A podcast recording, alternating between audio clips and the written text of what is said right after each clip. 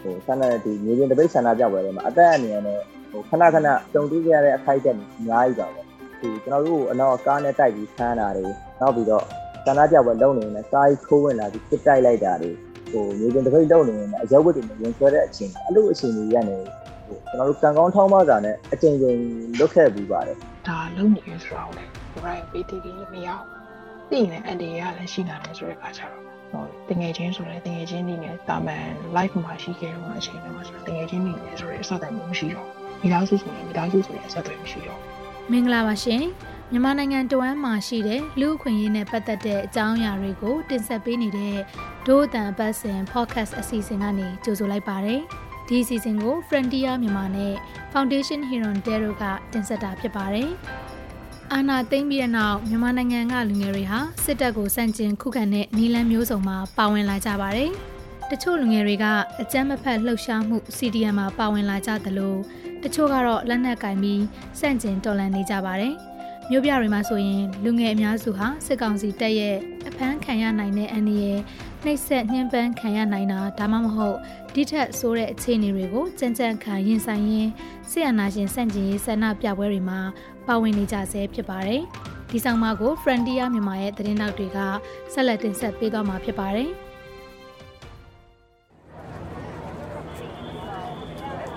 ရန်ကုန်မြို့စမ်းကြောင်းမြို့နယ်အတွင်းကလူစီကားတဲ့လမ်းတစ်ခုမှာ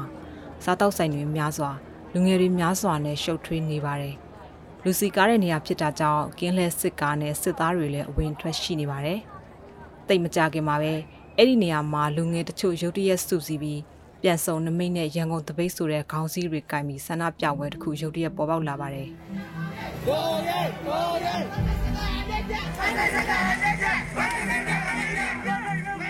Federal Democracy ရရှိရေးစ စ်အာဏာရှင်ကြဆုံးရေးလုံဝအုပ်ချုပ်ခွင့်မရဆိုတာတွေကိုဟစ်ကြွေးပြီးအကြမ်းဖက်စစ်ကောင်ဆောင်ရဲ့ပုံကိုမိရှုဆန္ဒပြခဲ့ကြပါတယ်။အဲ့ဒီဆန္ဒပြပွဲဟာအရန်အနေရများပြီးစစ်ကောင်စီတပ်တွေအဝင်ထွက်ရှိနေကြကြောင်းသူတို့အချိန်မရွေးရောက်လာနိုင်တဲ့အနေရကြားကလှုပ်ခဲ့ရတဲ့ဆန္ဒပြပွဲတစ်ခုလို့အဲ့ဒီဆန္ဒပြပွဲမှာပါဝင်ခဲ့တဲ့မြို့ပြပျောက်ကြားတော်လှန်ရေးလူငယ်တို့ဖြစ်တဲ့ကိုဝီရန်ကပြန်ပြောပြပါတယ်။ဆန္ဒပြပွဲကိုမိနစ်ပိုင်းမျှသာပြုလုပ်ခဲ့ပြီး ပါဝင်သူလူငယ်တွေအားလုံးအနေကင်းစွာလွတ်မြောက်ခဲ့ကြပါတယ်။ဒီကျွန်တော်တို့ပွဲလုံးမဲ့နေအောင်ရောက်သွားတဲ့အနေအထားတစ်ခုမှာ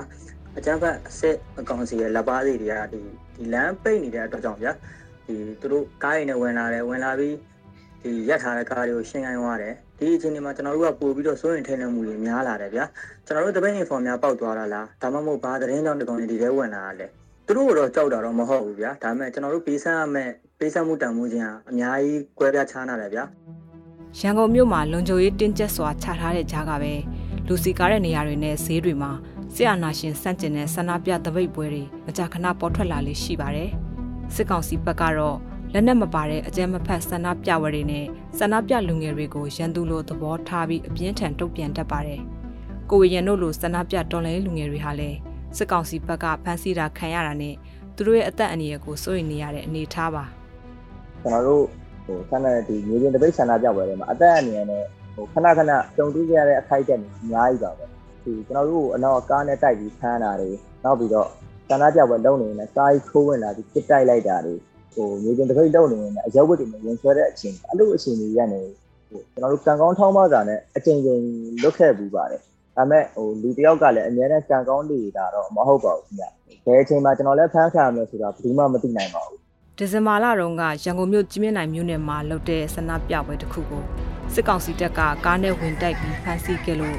ဆန္ဒပြလူငယ်အများပြားတေစီနိုင်လောက်တဲ့အထိပြင်းထန်ဒဏ်ရာတွေရခဲ့ပြီးဖမ်းဆီးခြင်းခံခဲ့ရပါတယ်။အဖမ်းဆီးအစစ်အဆေးတွေနဲ့လုံခြုံရေးတင်းကျပ်တဲ့ရန်ကုန်မြို့မှာမြို့ပြပျောက်ကြားတော်လှန်ရေးလူငယ်အဖြစ်ရက်တည်ရတာရန်အနေနဲ့များပေမဲ့ကိုဝေရန်ကတော့စစ်အာဏာသိမ်းပြီးကတည်းကစစ်အာဏာရှင်စန့်ကျင်ရေးတွေထဲမှာပါဝင်ခဲ့ပြီးတော်လှန်ရေးလူငယ်ဘဝကိုရွေးချယ်ခဲ့တဲ့သူပါ။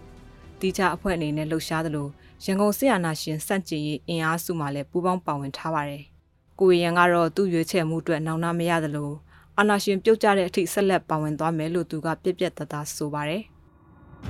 2021စစ်အာဏာသိမ်းမှုကြောင့်လူငယ်တွေရဲ့နိုင်ငံရေးအပေါ်စိတ်ပါဝင်စားမှုတွေနဲ့နိုင်ငံရေးအသည့်အမြင်နိုင်ငံရေးရည်ချိန်ဟာမြင့်တက်လာတယ်လို့နိုင်ငံရေးလိလာသူတွေကပြောဆိုကြပါတယ်။ចောင်းသားလူငယ်တွေအများအပြားဆရာနာရှင်စန့်ကျင်ရေးမှာနီလန်းမျိုးစုံနဲ့ပါဝင်လာခဲ့ကြပြီး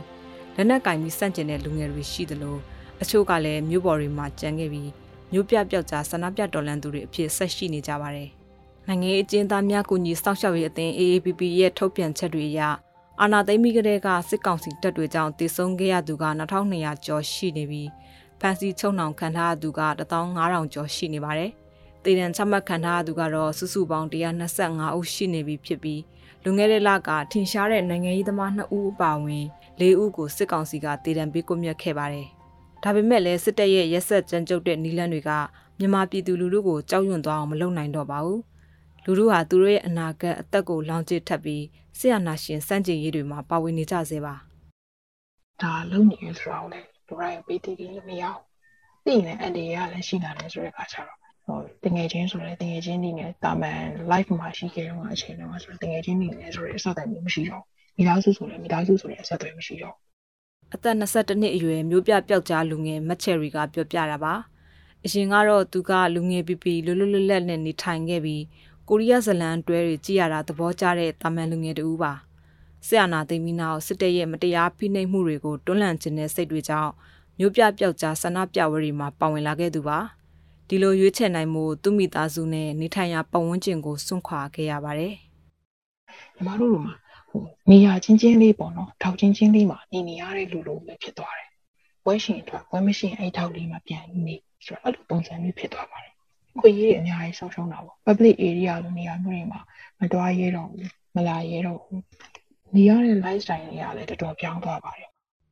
မြို့ပြပျောက်ကြားလူငယ်တွေဟာမြို့ပေါ်တွေမှာနေထိုင်ရပတ်ဝန်းကျင်ကမသိအောင်လှုပ်ဝက်စွာနေထိုင်ရတာကြောင့်သူတို့ရဲ့လူငယ်ဘဝဖြစ်တည်မှုတွေပျောက်ဆုံးနေကြရတယ်လို့လူငယ်တွေကဒုအတန်ကိုပြောပြကြပါတယ်။ မြို့ပြပျောက်ကြားဆန္ဒပြလူငယ်အင်အားစုတစ်ခုဖြစ်တဲ့လူငယ်များတမကအဖွဲ့ဥက္ကဋ္ဌကိုစောထက်ကတော့ကျွန်တော်လူကားတယောက်ဖြစ်ပြီးတော့ပါနော်လူကားပြီးပြီးတော့ကျွန်တော်နေဦးမြရဲ့အချိန်ကိုခိုးချောက်ခိုးဝင်တော့ပါနော်ကျွန်တော်ဒီနိုင်ငံမှာမွေးပြီးနိုင်ငံမှာကြီးပြည့်ခဲ့ပြီးတော့ပါနိုင်ငံသားတယောက်ဖြစ်နေပြီးတော့မှကျွန်တော်တို့ငါဆိုတာဒီခိုင်ခွင့်မရှိရဘူးနော်အဲ့ဒါကျွန်တော်ပဲတကယ်ကိုပြောပေါ့အာဘယ်ကတော့ကျွန်တော်တို့တွေကဘာအပြစ်မှမရှိဘဲနဲ့ကိုယ့်ကိုရာဇဝတ်မှုကိုကျွန်တော်ခိုင်းလို့ပြရမှာလို့ကျွန်တော်တို့ လူကိုဝဝနဲ့နေရကျွန်တော်တို့တကယ်ကိုပြောဒီလိုအလျင်များတဲ့အခြေအနေတွေကြားမှာမြို့ပေါ်ဆန္ဒပြပွဲတွေကိုဘာကြောင့်ဆက်လက်လုပ်ကင်နေရလဲဆိုတာကိုစောထက်ကအခုလိုရှင်းပြပါဗျ။တပတ်ကကမကနေပြီးတော့ဒီနိုင်ငံနိုင်ငံအစိုးရကိုဒီမဲ့ပြုဖို့ဆိုရင်ပမာလို့ချက်ဒီကျူရင်လို့ပြောရပါအောင်နော်။တရားဝင်မှုအရင်ကြည့်ပါရဲ့။အဲ့လူရကချက်ပေါ့နော်။အာဒီဖတ်တုံးကိုပြောရင်နိုင်မျိုးပိုင်ဆိုးဆိုတာပို့ဆုံးနိုင်မှုကြည့်ပါရဲ့။အဲ့တော့အခုဂျပန်စကနေပြီးတော့ကျွန်တော်နိုင်ငံကို အုပ်စိုးနေရဟာသူကတရားဝင်တရားဝင်မှုတော့မရှိပါဘူး။အမှကျွန်တော်ငင်ကမြေပြင်တမဘိတ်မိုင်းနဲ့တို့ငင်လုံးဝအုပ်ချုပ်ခွင့်မရခဲ့ဘူးဒီနိုင်ငံကိုပြောနေတဲ့အုပ်ချုပ်မှုကိုကျွန်တော်ငင်လက်မခံခဲ့ဆိုရဟောက်ကျွန်တော်ကဘာအနှက်နေအောင်ကျွန်တော်ချပြနေဖို့ဝက်ကန်ကိုကျွန်တော်ခင်မိပါတယ်ခင်ဗျလူကြီးအချက်ငင်နဲ့ကတော့ပြည်သူလူငင်နဲ့ကျွန်တော်ဒီကောင်းတဲ့ရေးကိုဆက်ပြီးတော့ရှိနေဖို့ win a ဝါစီဖို့နှုတ်ဆောင်နေဖို့အမြဲအစဉ်အမြဲလိုအပ်ပါတယ်ကျွန်တော်တို့ရနှိုးဆက်ပါပဲပေါ့နော် ပြည်သူလူကိုဒီဟာ win a ဝါကိုကျွန်တော်ကကျွန်တော်နှိုးနေရမှာပေါ့လူငယ်တော်လှန်ရေးသမားတွေဟာစစ်တပ်ရဲ့ဖမ်းဆီးခံရမှာကိုစိုးရင်စိတ်တွေရှိနေကြပေမဲ့သူတို့ရဲ့အသက်ကိုလောင်ကျွေးထပ်ပြီးဆရာနာရှင်စန့်ကျင်ရေးတွေကိုဆက်လက်လုပ်ကိုင်နေကြဆဲဖြစ်ပါတယ်။ကျွန်တော်ပြောနေပါရှိတဲ့စကားလေးတစ်ခုရှိရပါတော့။အာကျွန်တော်ဒီမိုကရေစီကိုကြိုက်ရဆိုရင်ကြီးငတ်ခံကိုကြောက်နေလို့မရဘူးပေါ့။ဒီဟာကိုကျွန်တော်မမှုနေရောပေါ့နော်။ကျွန်တော်ရဲ့နှုတ်ရှာရှိတဲ့အနှုတ်ပဲစီကိုရှေ့ကျပြီးတော့ ဘုမိပြောပဲကျွန်တော်မကြမယ်ဆိုတော့စိတ်တိုင်းကိုဖြတ်ထားရပါတော့နော်။မြို့ပြပြောက်ကြားလူငယ်မက်ချယ်ရီကတော့ညီမတို့အလုပ်လုပ်တဲ့နေရာမှာညီမတို့အရင်ဆုံးတော်လန်ရတာတွန်းလန်ရတာကိုကိုကိုပဲကိုရဲ့ကြောက်စိတ်ကိုကိုအရင်တွန်းလန်ရတာဖြစ်တဲ့အတွက်ကြောင့်ဒီကြောက်စိတ်မရှိလို့ဒီလမ်းပေါ်ဟိုရှောက်နေရဒါပေမဲ့မကြောက်ဘူးလားဆိုကြောက်တယ်ဒါပေမဲ့အဖမ်းခံရလို့နှိမ့်ဆက်ခံရမှာအထက်ညီမတို့လွတ်လွတ်လပ်လပ်နဲ့မရည်နိုင်ပါလွတ် လွတ်လပ်လပ်နဲ့ပြောခွင့်မရှိမှာစိုးခွင့်မရှိမှာနေထိုင်ခွင့်မရှိမှာဒီ factory ဆိုရက်လွတ်လပ်တဲ့ဒီမိုကရေစီမရတော့မှကြောက်တဲ့စိတ်ကပုံရှိနေရဆိုတဲ့အတွက်ကြောင့်စီကျော်ကြီးမှာတစ်သက်ခံလိုက်ရတယ်ညီမအနေနဲ့မကြောက်တော့ဘူးပေါ့နော်အဲ့လိုမျိုးဖြစ်နေပါတယ်အခုတင်ဆက်ပေးခဲ့တဲ့အစီအစဉ်ကိုနားဆင်ကြရလို့ကျေနပ်မယ်လို့ဒိုးအတန်ဖွဲ့သားတွေကမျှော်လင့်ပါတယ် ဒီဆောင်မမှာလုံခြုံရေးအခြေအနေတွေကြောင့်နာမည်တချို့နဲ့အတန်တချို့ကိုပြောင်းလဲထားပါတယ်ဒိုးတန်တန်လွင့်အစီအစဉ်ကို Frontier မြန်မာရဲ့ website နဲ့ Facebook စာမျက်နှာတွေအပြင်ဒိုးတန်ရဲ့ Facebook စာမျက်နှာ SoundCloud YouTube iTunes တို့ကနေလည်းဝင်ရောက်နားဆင်နိုင်မှာဖြစ်တယ်လို့ VOA ကထုတ်လွှင့်တဲ့ရေဒီယိုအစီအစဉ်မှာလည်းစနေနေ့ည9:00နာရီကနေ10:00နာရီတွင်းနဲ့တနင်္ဂနွေနေ့နနက်6:00နာရီကနေ9:00နာရီတွင်းမှာလည်းနားဆင်နိုင်ပါတယ်။ ဒီအစီအစဉ်ကိုအလူရှင်တွေကပတ်မှုကူညီထားပြီး Frontier မြန်မာနဲ့ Foundation Hero Dero ကပူးပေါင်းတင်ဆက်တာဖြစ်ပါတယ်။ဒို့အတန်စီစဉ်ကိုနားဆင်ပေးတဲ့အတွက်ကျေးဇူးတင်ပါတယ်ရှင်။